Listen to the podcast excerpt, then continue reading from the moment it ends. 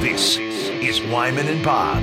on Seattle Sports, powered through the Alaska Airlines Studio. Streaming live on the Seattle Sports app and at seattlesports.com. Now, here are your hosts, Dave Wyman and Bob Stelton.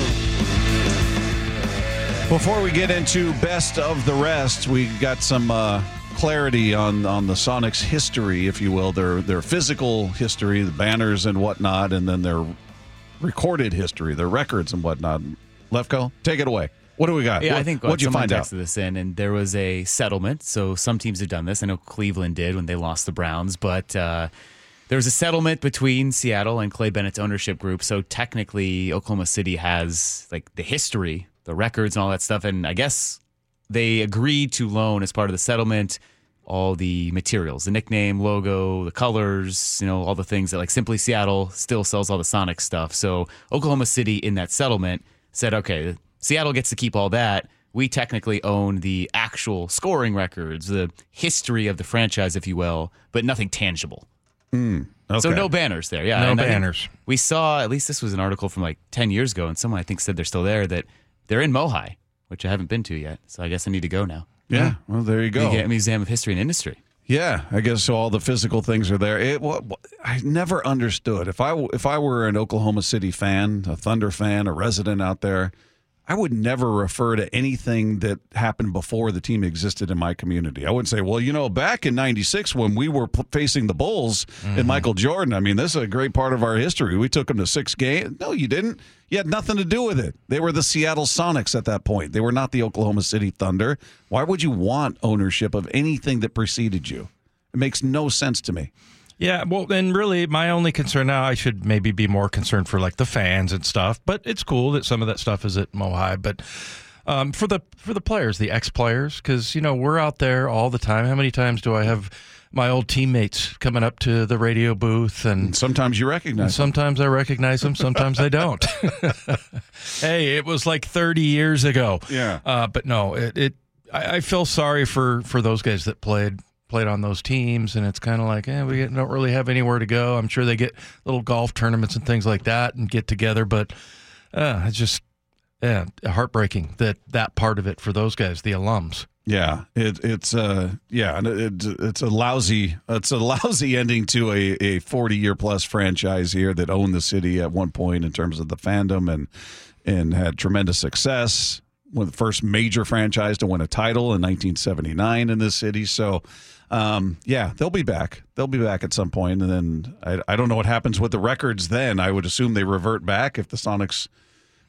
Uh, they could. I think it varies from franchise to franchise because technically, that team in Cleveland, the Browns, are a new team. And then the Ravens agreed to give them back their records because they're the same team name. But I don't think when Charlotte had the Bobcats, I don't think they had the Hornets history. And then when they changed names again and New Orleans said, you can have the name back, we'll give you the history as well. I think it's a case by case basis. Yeah, I, I just can't imagine wanting to hold on to the history of something you had nothing to do with that took place on the other side of the country. Just makes no sense to me at all.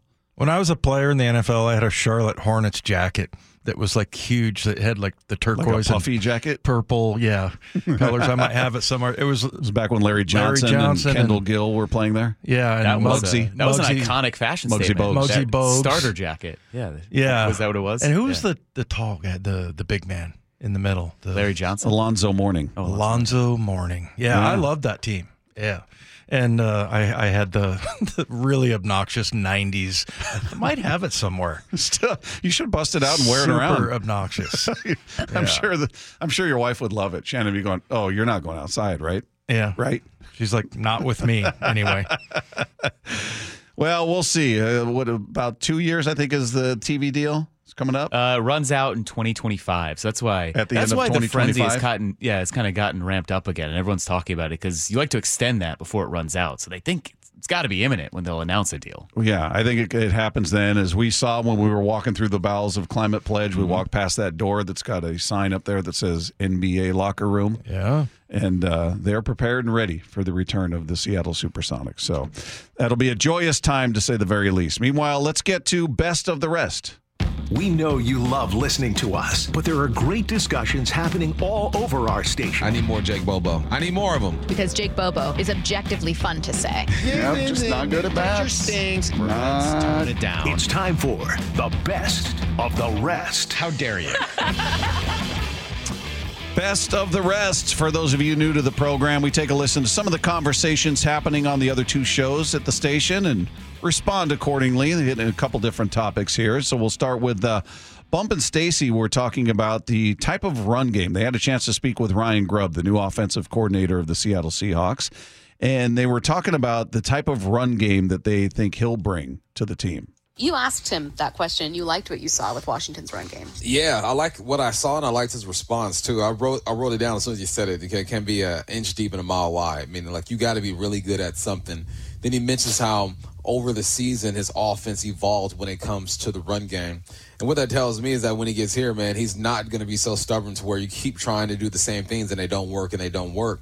Um, I also think it was important to highlight just how they ran the football. You talk about pin and pull. He's talking about power and counter. I think that over the past few seasons, the Seahawks have really leaned on zone concepts, which is fine. And I think you're obviously you're going to see zone concepts running the football here when Grubb gets here. But when you do that pin and pull and that power and you get all that movement on, on the offensive line, that gets eyes in the backfield and you get guys stepping in the wrong direction. So I hear that clip and I go, all right, he's going to utilize Ken Walker and, and Zach Charbonnet and uh, might be a little heavier on the gap scheme than the zone scheme that we were used to seeing with uh, with Shane Waldron and the guys that were before him.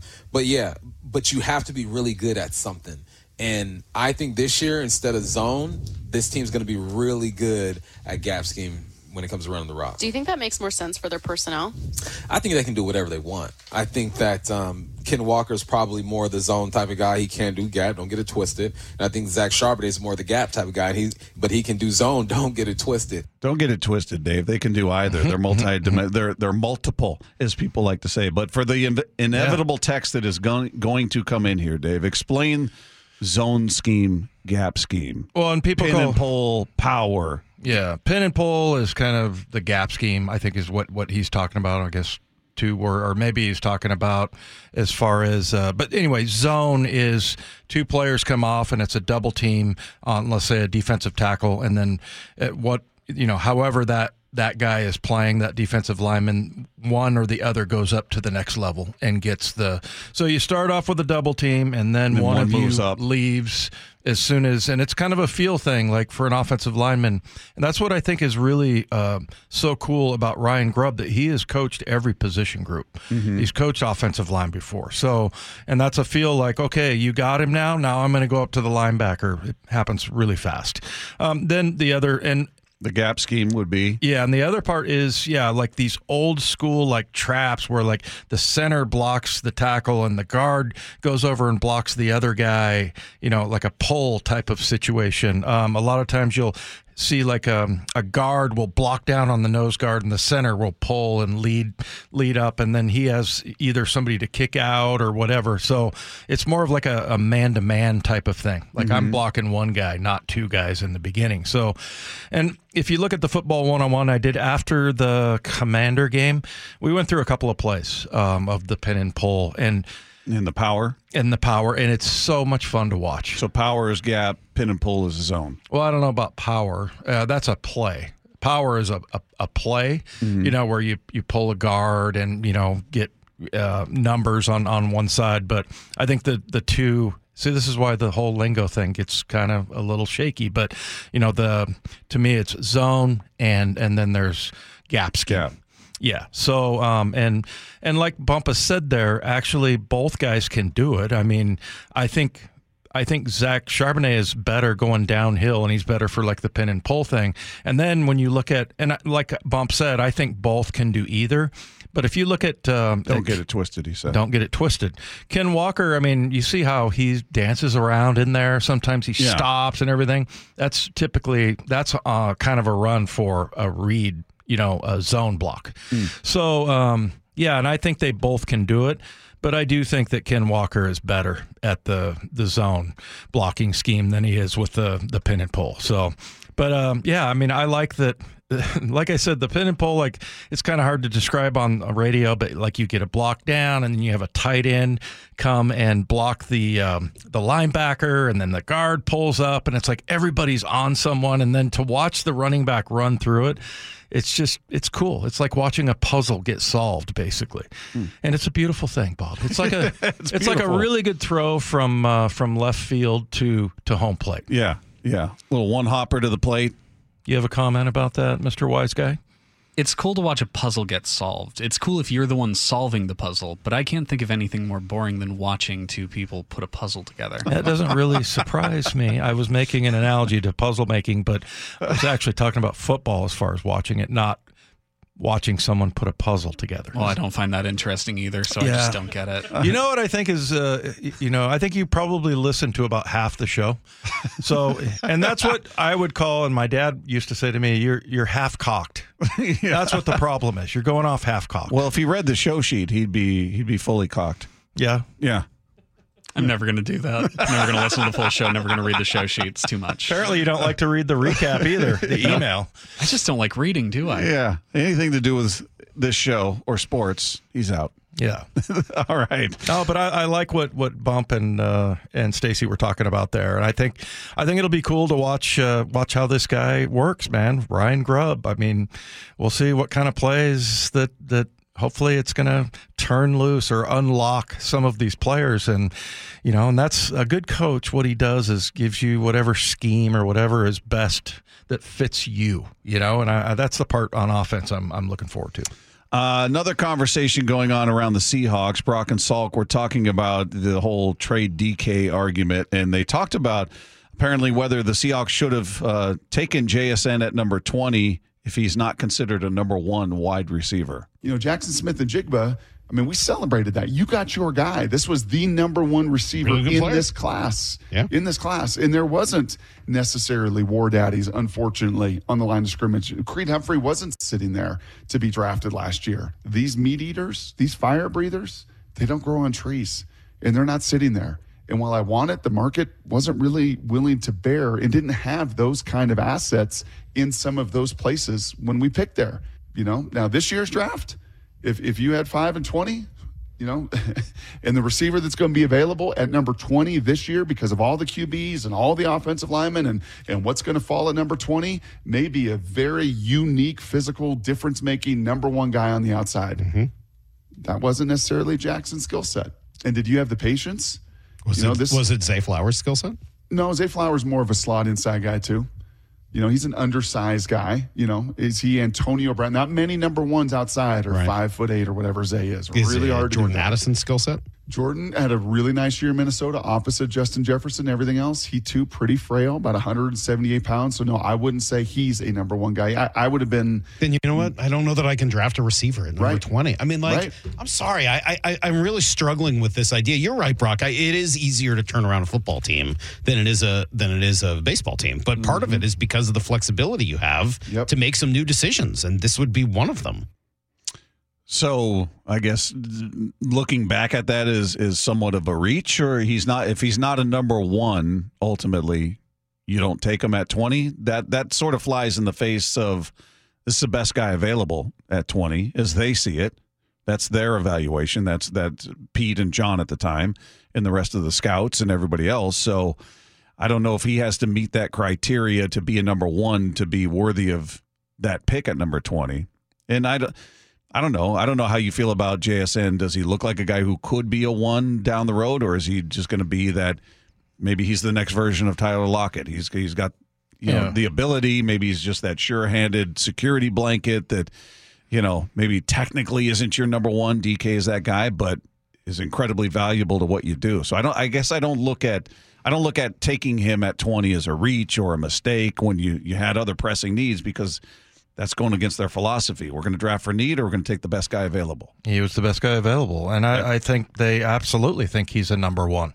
You know, he's six feet tall, 197 pounds. I think people get caught up in the, you know, DK Metcalf. Now, look, I mean, if those two guys are, you know, same uh, skill set, you're going to take DK just because of the the size and the speed and everything. But to me, Jackson Smith-Njigba and Jigba can play outside. He can play in the slot. He can play pretty much anywhere you want. He's just a really good football player. So, yeah, to to me, um, yeah, uh, that's that's a number twenty pick. I don't. Did they really need a receiver? I mean, I'm just saying in general, like you look at they had Tyler Lockett and DK Metcalf. Like, there's not a lot of people in the NFL that or teams in the NFL that have you know that that kind of one-two punch as far as their receivers go. So, and you know, like like I said with. Um, with Devon Witherspoon, I mean, I, I don't think they had the greatest corners in the league, but they had like three or four really good choices. Well, at the time, you were feeling great about Tariq Woolen. Yeah, We felt pretty good about Tre Brown. It's still been kind of a mystery how that's worked out. Michael Jackson was great. Yeah, it's so You know? yeah. Was it their most pressing need? No, but Yeah. it turns out Devon Witherspoon, you needed him last year, and he was the best player, maybe on the team, Yeah. not just the defense. And then, yeah, I- JSN, I don't look at it as a mistake at all. If that's you're sticking with what got you there, you're sticking with your philosophy of best player available, and maybe part of it is planning for the ultimate departure of Tyler Lockett, whether it's after this season, before this season, two seasons from now, JSN's still going to be on his rookie deal. So, you know, maybe you look at that as a smooth transition. He he just steps right into that spot and becomes that version, just like Doug Baldwin was there and Tyler Lockett became the security blanket. So I don't know. I don't I don't look at it as a mistake. Yeah, uh, to me, it's not at all. I think he's gonna he's gonna be even better next year, and obviously, it's you know, look, remember how his first of all, he's a rookie. Okay. Second of all, they say for receivers. It's probably the toughest transition in the NFL, going from college to the um, NFL, just because of the, the the landmarks and things like that, and just how athletic these corners are and everything. And he started out with having surgery Yeah. and he only Yeah. kept him out for like a game. And so I, I what's not to like? And then the whole trade DK thing is just ridiculous to me. I mean, he's just one of the premier athletes in the world, and. I can get past all of his little, you know, the little things going back and forth with Pete. I can get past that, but you know, uh, a lot of people can't. But I just think DK is a tremendous asset. And the other thing, he doesn't complain about money. They got him for a really good deal. Yeah. Yep. He's. I've, I'm with you. I've got no issues with with DK whatsoever. All right. Last one here. This comes from Brock and Salk again. Just talking about why, in their opinion, Mariners still need to improve at third base. as you think through kind of what Luis Urias is, he's had injury issues, right? Is that kind of his rap? That's kind of the rap. And Is he kind of a Brock guy? Gets a little ding and ah, ow. I think the question is, you know, will he be able to, and will is he willing to do whatever it takes to play through pain and be out on the field? Well, I think after following the guy that he's going to follow too, because say what you want about Geno Suarez, and he struck out a lot. Maybe the bat slowed down a little bit. That dude wanted to play 162 games and was going to do whatever it took to play 162 games, and was furious when he did not get to play, you know, 162 games. So that dude was one tough sucker. Yeah, and so being shut down for a little while because of some shoulder inflammation at the beginning of camp it may mean absolutely nothing, but it's one of those just little warning signs. And this is still the position that, as you look through their lineup, there's really a couple of question marks, and this is one of them. Are you going to be able to get at least league average productivity from what should be an offensive position at third base? You mm-hmm. already have some question marks in your corner outfield spots, right? First base, you need to have Ty France bounce back. This was a, a place where it felt like maybe there was an opportunity to just solidify third base so that it wouldn't be a question mark this year. So this is why the Matt Chapman stuff continues to have legs. And Ryan Divish reporting over the weekend that the Mariners have had some conversations with Chapman. Obviously, that echoes everything I've heard as well. Mm-hmm. And as we went through last week and, you know, some minor tweaks to it over the weekend, his suitor list is not great right now. Yeah, I, I, I mean, I don't know what's going to happen with Chapman. I, I, I feel like he's he's out of their price range, but we'll we'll see. Maybe the price comes down enough to make it uh, reasonable, but I, I sincerely doubt it. But Is he I, one of the Boras guys? Is Chapman? Yeah, Yeah, he's yeah. one of the Boras Four. The Boras Four. Yeah, the four Borasmen. Uh, but yeah, he's. He, I agree with Salk about third base. I mean, that's that's an offensive position, and you've got a guy there who his career year in home runs in in Urias was was uh, 23 home runs back in uh, 21, and he's a guy that's been hurt. You know, he is he's he's he's not available all the time. That was his best year in terms of availability, 150 games. His next best year is 119. Those are the only two seasons he's played more than 100 games. Same with Mitch Haniger. He's played two seasons where he's been over 100 games. So it's it's kind of the story with the other three guys they brought in. And then you look at Josh Rojas, his career high is 11 home runs. He's not a power guy. So if you're going for league standard, uh, what you expect at that third base spot, that's typically a power spot. I don't think you're getting it out of those two. I don't think you're getting it, which is why I was feeling like third base is still an area I've got concerns with. I've not I've not seen Josh Rojas play defense there. I don't know. He didn't look to have the strongest arm at second base. Well, you know who did have a really strong throwing arm? Geno. He did. I'm gonna miss watching those throws across the diamond. He he really had such a strong arm. Well, and they, they're right. That guy did not want to come out of the game. He wanted to be there every Yeah. single game. Loved so, yeah, there is a difference in approach and attitude and, and production. Hopefully, combined with those two, they can find a way to make it reasonable, but still a concern. All right, coming up, there are reasons to be optimistic and concerned about a couple of Mariner players this season. We'll get into that next with Wyman and Bob. This is Seattle Sports on 710. Wyman and Bob Powered through the Alaska Airlines Studio. on Seattle Sports and the Seattle Sports app.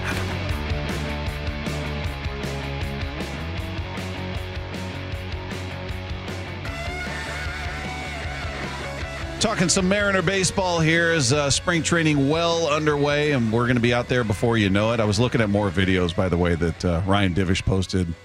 Kirby out there on the hill, and, and uh, I think he had some of Julio in the batting cage. It just looks nice. Was it raining? Sunny. No, no.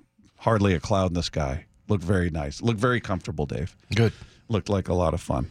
Uh, but uh, they'll be playing baseball, meaningful baseball before we know it. But uh, is there one player, I'm curious, and people can text in on this 866 979 3776, powered by Mac and Jack's Brewing Company. Is there one player you look at on this roster and go, he's the most likely candidate to take the biggest step forward? Doesn't mean they're a superstar, an all star, anything. Just the, considering who they were last season, and obviously we can remove the new additions if you want, since they weren't here last year, Garver and Yeah. Polanco and all those guys. But of the guys that were here last year, who do you think represents the most likely opportunity to take that step forward? Like that's a different player than he was last year. Let's like go- the way JP did last year. Let's go with Rojas. Why? Yeah? Because we want him to be good. We really, really do. He might be the best interview on that team. People don't give a crap about that. We understand, so don't text him.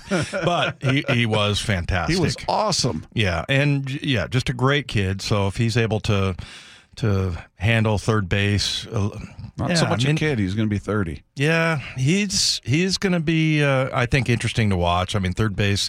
We were just talking about during the the break that people were texting about Kyle Seager and like, yeah, Yeah, makes you appreciate Kyle and that run he had here at third base. Never worried about Geno.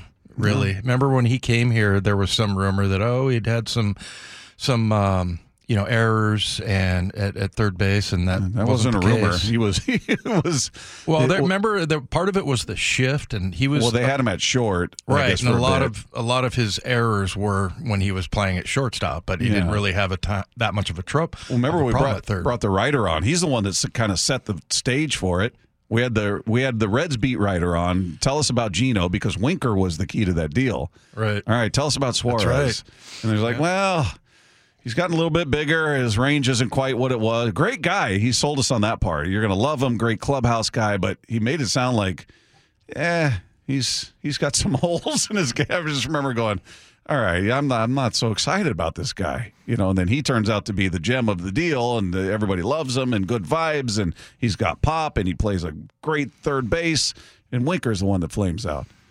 Yeah, and they really missed that one. I don't. I mean, I, I feel like that's who Winker was for his whole career, but we never really heard any of the, shenanigans uh, about uh, not shenanigans, but I mean he just was he was kind of obnoxious and he didn't get along with everybody and He was a had different some personality, certainly. Very yeah. very strange, and for some reason that that never came through apparently when they made that trade. Yeah, well, and he was a young guy coming off an All Star season, so at the time, I remember thinking, I like this. I like that you're getting a young guy who's just starting to hit his stride. He's an All Star.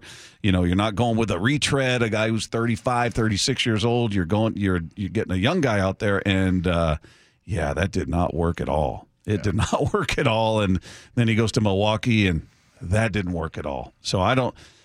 I don't know. I don't know what's happened to him. I know he's dealt with some injuries and things like that, but that's a guy that hit 24 home runs the, and drove in 71, hit 305 with a 394 on base with the Reds. And I know it's a hitter's park out there, but that looked pretty good. You're going, okay, this is a young dude, and he's going to build on that. And then, man, he goes he goes to Milwaukee last year, plays just 61 games, hit one home run, hit 199 with a 320 on base. I want to say though, like his first five or six games, he started off on fire. I remember them talking about him there, and then and we were kind of grumbling about it, and then a couple weeks later, we checked back and was like, oh, okay, there we go. Yeah, That's that's what it, that's who he is. Yeah, yeah, that was unfortunate. It didn't work out. But uh, I'm I'm curious. For me, I I feel like Ty France is the obvious choice. Yeah. Because we've seen him be that guy before. He's he's. I think he can take a step forward and be what he was. I've got faith that he can do that. Yeah, really last do. year was the outlier. Yeah, for me, I, it was.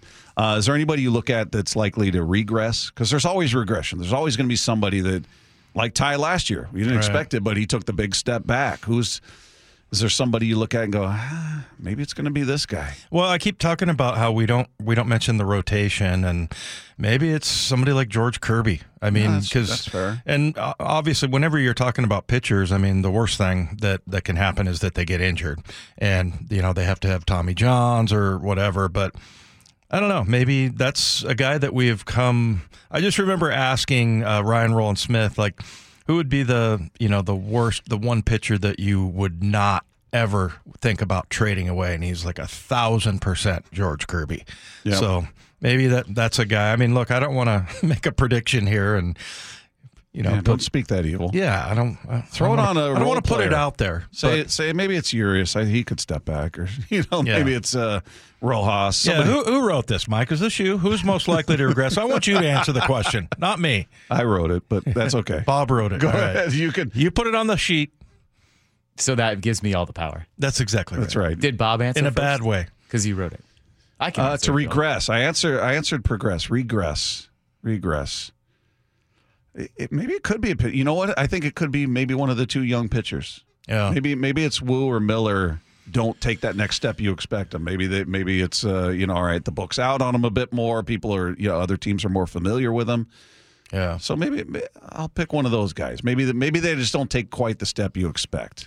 Well, I just think uh, we haven't really scrutinized the starting rotation that much, right? I mean, it's all been it. about offense. Yeah, because Yeah. they've been good. But Speaking of which, Logan Gilbert uh, was speaking with the media, and he said a few things out here. He's confident uh, that he's got more pitches to help him get out of tough situations going into this season. I feel better. I feel like I have more options this year. Um, and the main thing is just not getting yourself boxed in, especially in this league. Hitter counts, hitters are always going to perform better, but I have to really find a way to get myself out. If I get myself in a jam or guys on and I'm behind in the count, being able to get out of that. And I think I have the weapons to do that now. Oh, he's got weapons. oh, he's got plenty of toys and weapons. Everybody knows what do you say? Everybody knows the weird stuff I do. Um, one more from him. Just asked if he sees himself as being more of a leader, and if Servais, uh, you know, views him in that light. Yeah, definitely. I think so. Um, getting a few years in now, and you see guys like Robbie who meant so much to this team and had that leadership role, and then he steps away. Of course, we still have Castillo, but um, with the younger pitchers as well, I'm starting to see myself as a little bit older, and it means a lot that he would come out and um, also view me that way, or that's what it seems like at least. So that, it means a lot. Yeah. Yeah, so and that was part of the trip, right? Of Yeah, Scott Servais going out to Florida. Florida, yeah. So yeah, you couldn't ask for a nicer guy than Logan Gilbert. But again, you know, you can only be yourself, and he seems like that kind of guy. That he's going to be himself. You don't have to worry about who he is. Mostly, I think he's sneaky funny.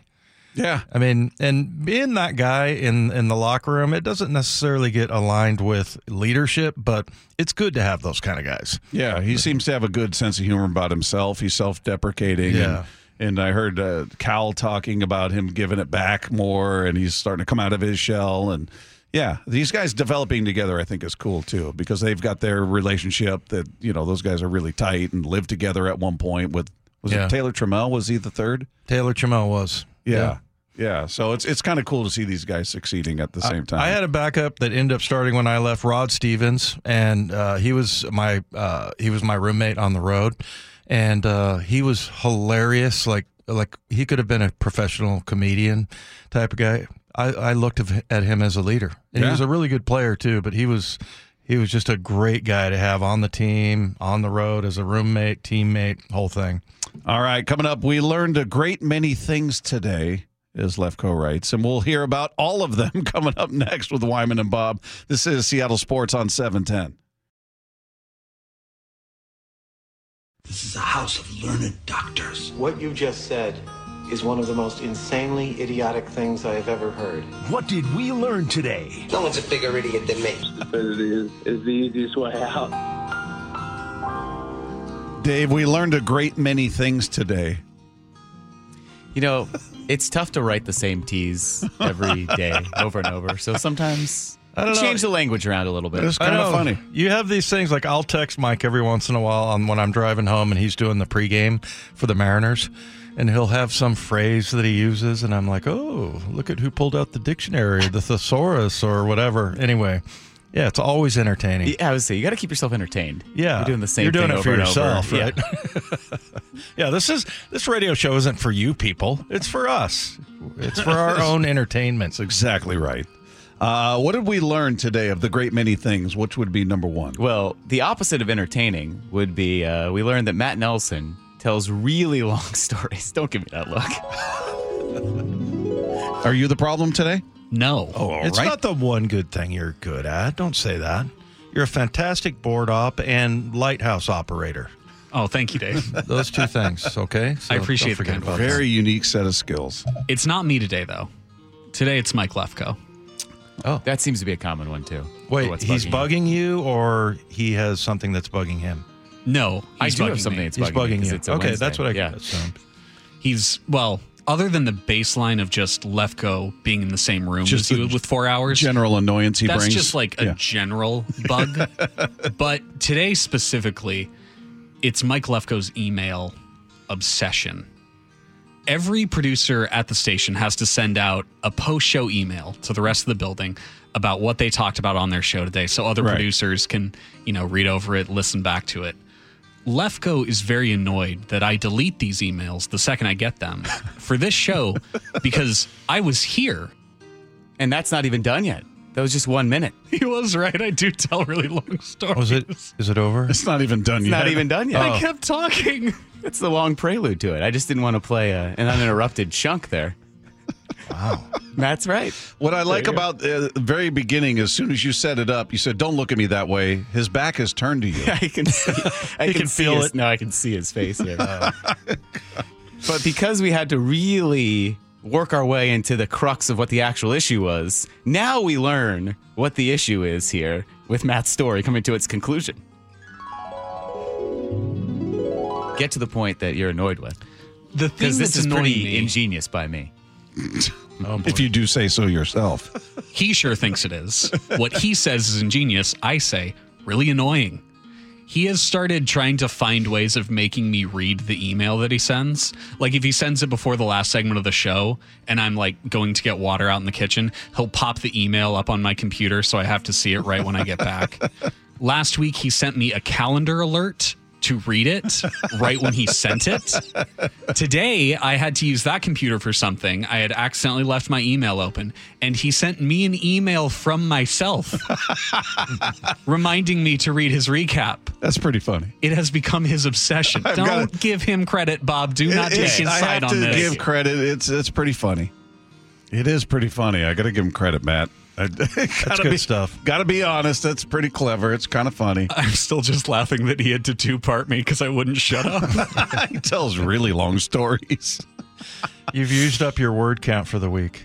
No more talking after I leave here today. Not a single word will be uttered. Just walk out in silence. One, one of the other uh, things, if you've been down to the, uh, wh- which is a good sort of prank like Lefko pulled there, um, Kyle Brown, our director here, um, he sends, when you buy the food down down below, At the little market. I don't pay for it, but most people do because I, I think it's free. But um, but you can send an email at the end that says, "Do you you know want to send an email to your account?" And so every time Kyle gets something, he sends him an email, and so by the end of the month, he gets like Sends who an email? 105. Oh, I'm sorry, I was talking about Darren, the guy that does the production there. Oh, he sends Darren Yeah. an email? Yeah, so he sends Darren these emails, and so like he gets he gets in his inbox, and there's like, what are these?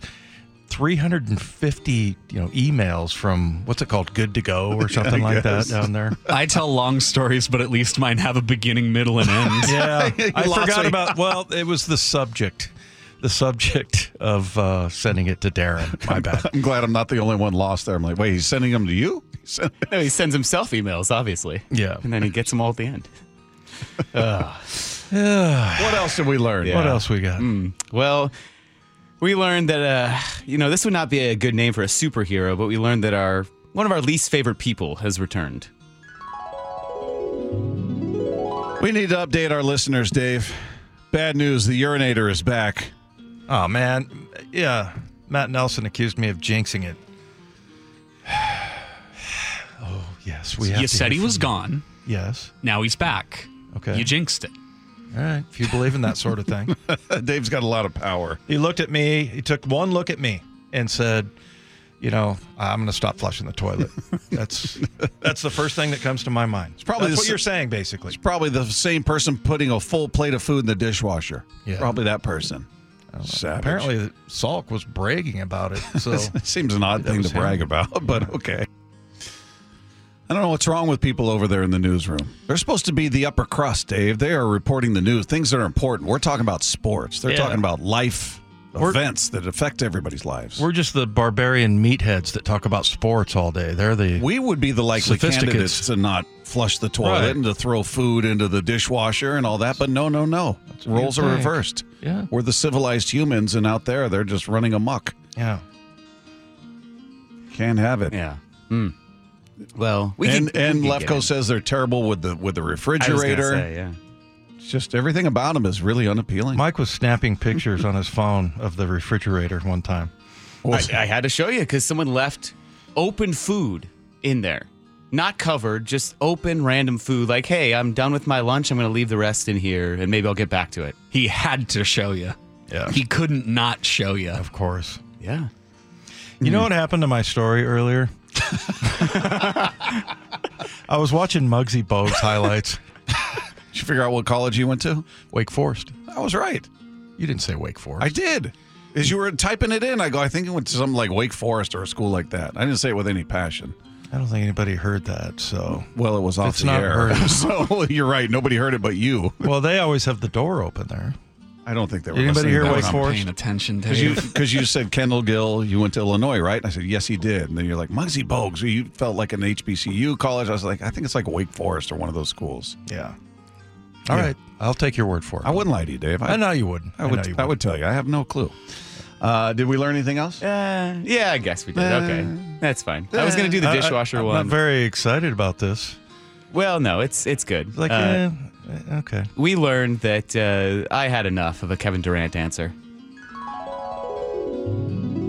So Kevin Durant was on one called The Boardroom last night, and he was asked about the Sonics and asked if he wants to be a, a part of a franchise if it, if and when it ever comes back. Without a doubt. That franchise, for one, is an iconic brand within the NBA. I feel like that market is a basketball market that needs the influence of an NBA team that so to continue to inspire that city and bring and, and produce more and more basketball players. Because I believe that. I believe if a city has an NBA team, you'll get more and more kids inspired to Just remember seeing him down on the field, Kevin Durant, and just remember how skinny he was. But Still is. yeah, Still is. Like I don't know that he's gained a pound since that the day he stepped onto the Sonics home court.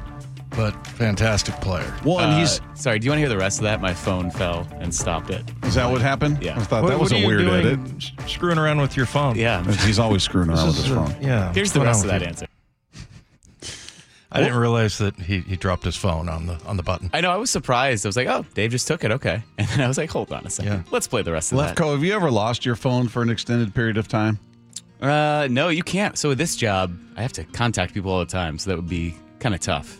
So I do about have to have like it on a on me. weekend or something? You're just like, where did I put it? I just picture you in a frantic, just a panic. Because you are always on it. Our, our guy Adam Ray making saw, moves, yeah. saw you're making moves. Actually, no. I know. I think I know what he making was moves all talking the time. about. I was texting stocks. you when he thought I was on my phone. I was texting you the picture of him.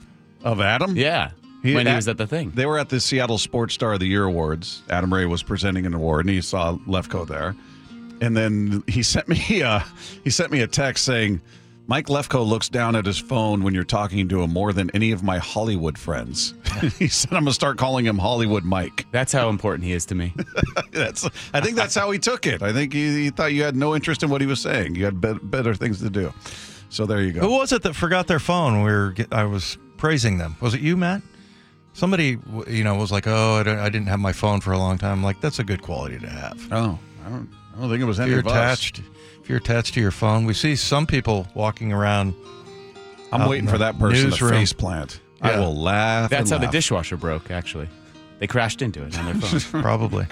All right, everybody, that does it for us. Want to thank our guest today, Chad Reuter, with some really good insight on the NFL draft. Did a three round mock draft. Good stuff if you missed that. And of course, Jon Morosi, who is always radio gold. So if you missed any of that stuff, head to the podcast page at seattlesports.com. Click the podcast tab, click on our picture, and it's right there waiting for you, as it is each and every night after the show. And click subscribe and you'll never have to hear any of this again. You can just completely tune me out like you do throughout the rest of the week. Have a great night, everybody. Wyman and Bob back tomorrow. Seattle Sports on 710.